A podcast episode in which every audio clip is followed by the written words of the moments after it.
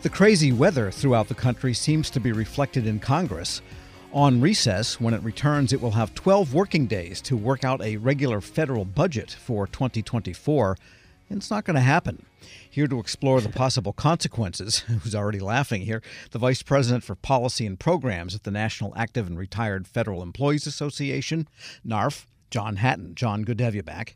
Thanks for having me. And it looks more and more like because of political developments in the short time period, there could be a lapse. But my perception is that lapses in appropriation really don't equate with much of a shutdown. It's just policy procurement office rats that don't have to go in or proscribed from going in, but so many of the operational external federal employees have to keep working. Yeah, federal agencies will keep quote unquote essential employees working um, with that with them waiting for their next paycheck if it goes to the pay period and that being delayed. Meanwhile, you have a lot of people still sent home, not working uh, having backlogs of work kind of build up. And that is just basically a waste of taxpayer money because now there's actually a piece of law that says once people go back to work, if they're furloughed due to a shutdown, you you're guaranteed back pay. In the past, that had been the practice every time, every you know new appropriation bill that passed after a shutdown would provide people back pay. To me, it's really a complete waste of taxpayer money to make some type of political point by some contingent in Congress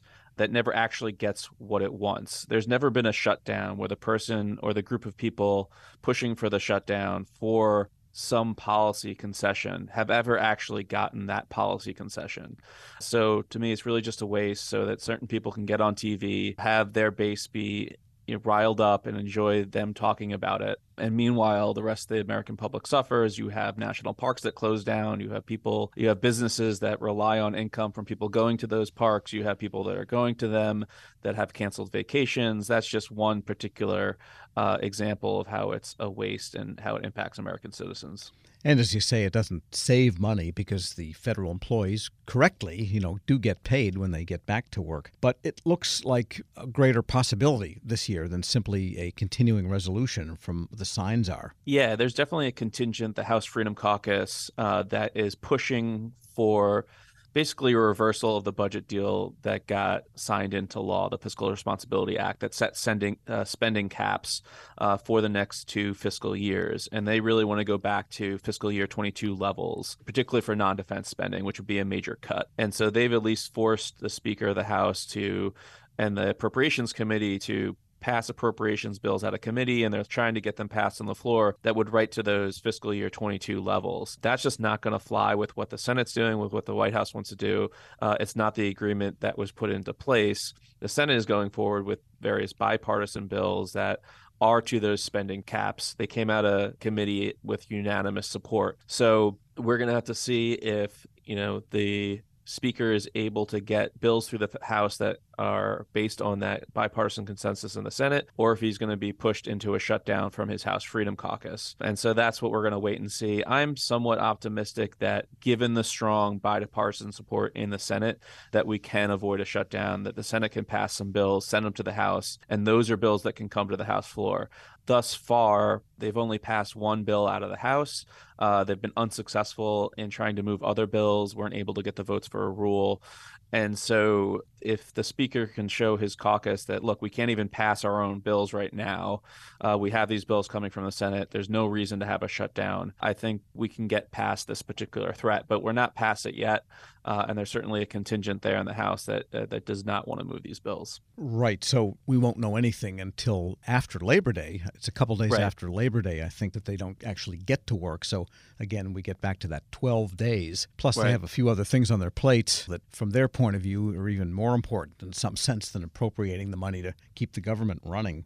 Something else for feds to worry about are legislatively proposed changes that would restrict or change what's available to federal investors in the thrift savings plan. What do you see for some of those? Yeah, we're seeing more and more politics enter into, you know, the investment decisions by the thrift savings plan under the argument this is taxpayer money. Now, I don't think this is taxpayer money. Once you have earned it and it's into your retirement account, it's your money, not taxpayer money. You've gotten that in compensation for your work. And so, like anybody else's 401k, you should be able to invest that like anybody else's retirement funds, you should be able to invest that as you wish. There's been a couple efforts in Congress to kind of restrict that. The first was uh, language in the House Financial Services uh, and General Government Appropriations Bill that would prevent investment in any in anything that has criteria focused on environmental, social, and governance criteria for investment versus basic fiscal criteria or financial criteria. The concern there is none of the TSP core funds do that and I don't think they sh- that should be entered into the TSP core funds. But the mutual fund window has 5,000 various funds. And for the TSP to be put this burden on them, according to them, to be able to monitor all these funds for all their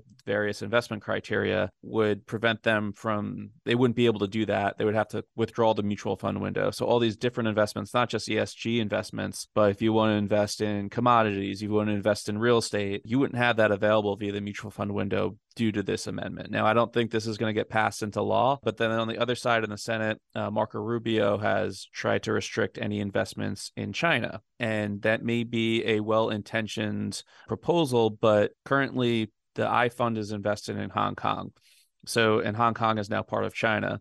So the I fund, if this if that amendment had passed, it did not, but it did get 55 votes on a 60 vote threshold. If that investment is passed, the I fund would right now cease to exist because they were not allowed to invest in Hong Kong based securities. And currently, even even if one could eventually be created in the future, currently there's no major index for international funds that invest money that excludes Hong Kong from their investments. And so, and then the same concerns with the mutual fund window would occur with monitoring Chinese investments. And so, again, I think it's the politics of China entering these investment decisions. They're not trying to restrict, let's say, investments in Apple, which of course invests in China, investments in other comp- US companies invest in China. And they're saying this is taxpayer funds, but they're not investing, um, they're not restricting these investments from other US citizens.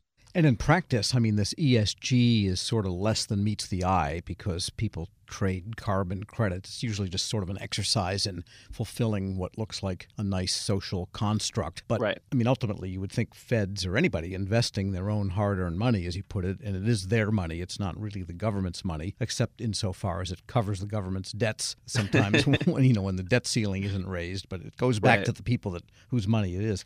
But you would think ESG is a nice idea, but if you're saving for retirement, you really want the best return. And right. Even if it's not ESG. And so yeah, TSP, I mean, I mean, the thrift board's responsibility is return and not right. social construct. Right, and that's that's what guides the the core TSP funds and the FRTIB's responsibilities for providing those options is to you know have a fiduciary standard that does not take into account ESG criteria. Now, the mutual fund window is you can take your money outside of those core funds and invest in whatever you like. And that was created in part to prevent people from taking their money out of the TSP because they wanted to invest their, their money in something different. And that might be ESG. And that's the basic principle is that you should do what you want with your money. The TSP is not going to necessarily create a fund for you that might not be based on their fiduciary standard, but you can go ahead and, and get that ESG or whatever else. And so that mutual fund window provides that additional flexibility to say, this is your money. TSP is going to provide their best guidance on what's a good investment. But if you decide that's wrong, you still have that option. And I think that's a good balance without having, you know, I think the concern with these two proposals and other legislation in Congress that would say, let's add an ESG core fund or something is that more and more that enters politics into the realm of these investment decisions that should be without politics and based on fiduciary standards. And the concern is if you do this for China, if you do this for ESG, then there's going to be, you know, the other side of the aisle is going to say you have to have ESG, not, you know, we can't invest in fossil fuels or any you know we can't invest in a company that covers abortion services or that you know that does. So you really go down a really slippery slope when you start talking about these uh, restrictions from congress into what the tsp does. And just a final question i wanted to ask you about those big well publicized raises for transportation security administration employees principally the transportation security officers the tsos right.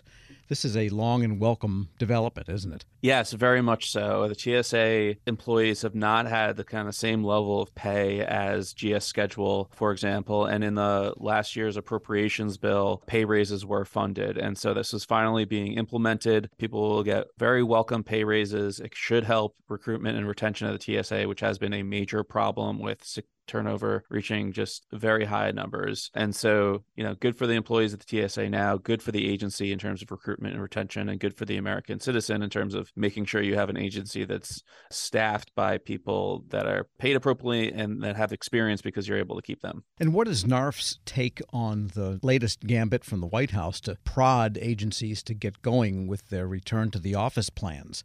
Because the latest memo that got so much notoriety basically was just underscoring a, the April memo. It just right. did it in two pages instead of 19 pages of incomprehensible stuff. But it doesn't really change what the policy is. And right. there is no single policy. So, what should yeah, happen here? I think it's federal agencies should still retain that flexibility to set their policies.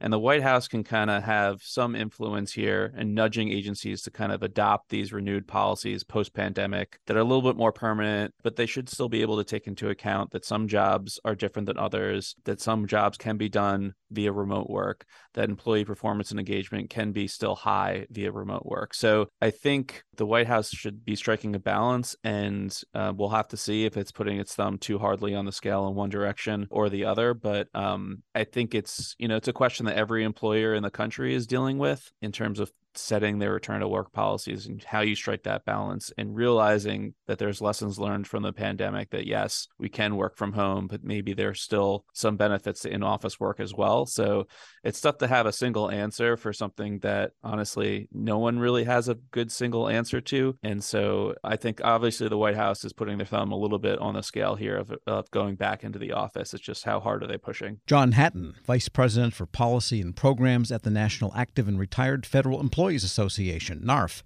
As always, thanks so much. Thank you. And we'll post this interview at federalnewsnetwork.com slash Federal Drive. Subscribe to the Federal Drive wherever you get your podcasts. 57 past the hour. This is the Federal Drive with Tom Temin. For the latest updates, stay with federalnewsnetwork.com or follow us on Facebook, Twitter, and LinkedIn.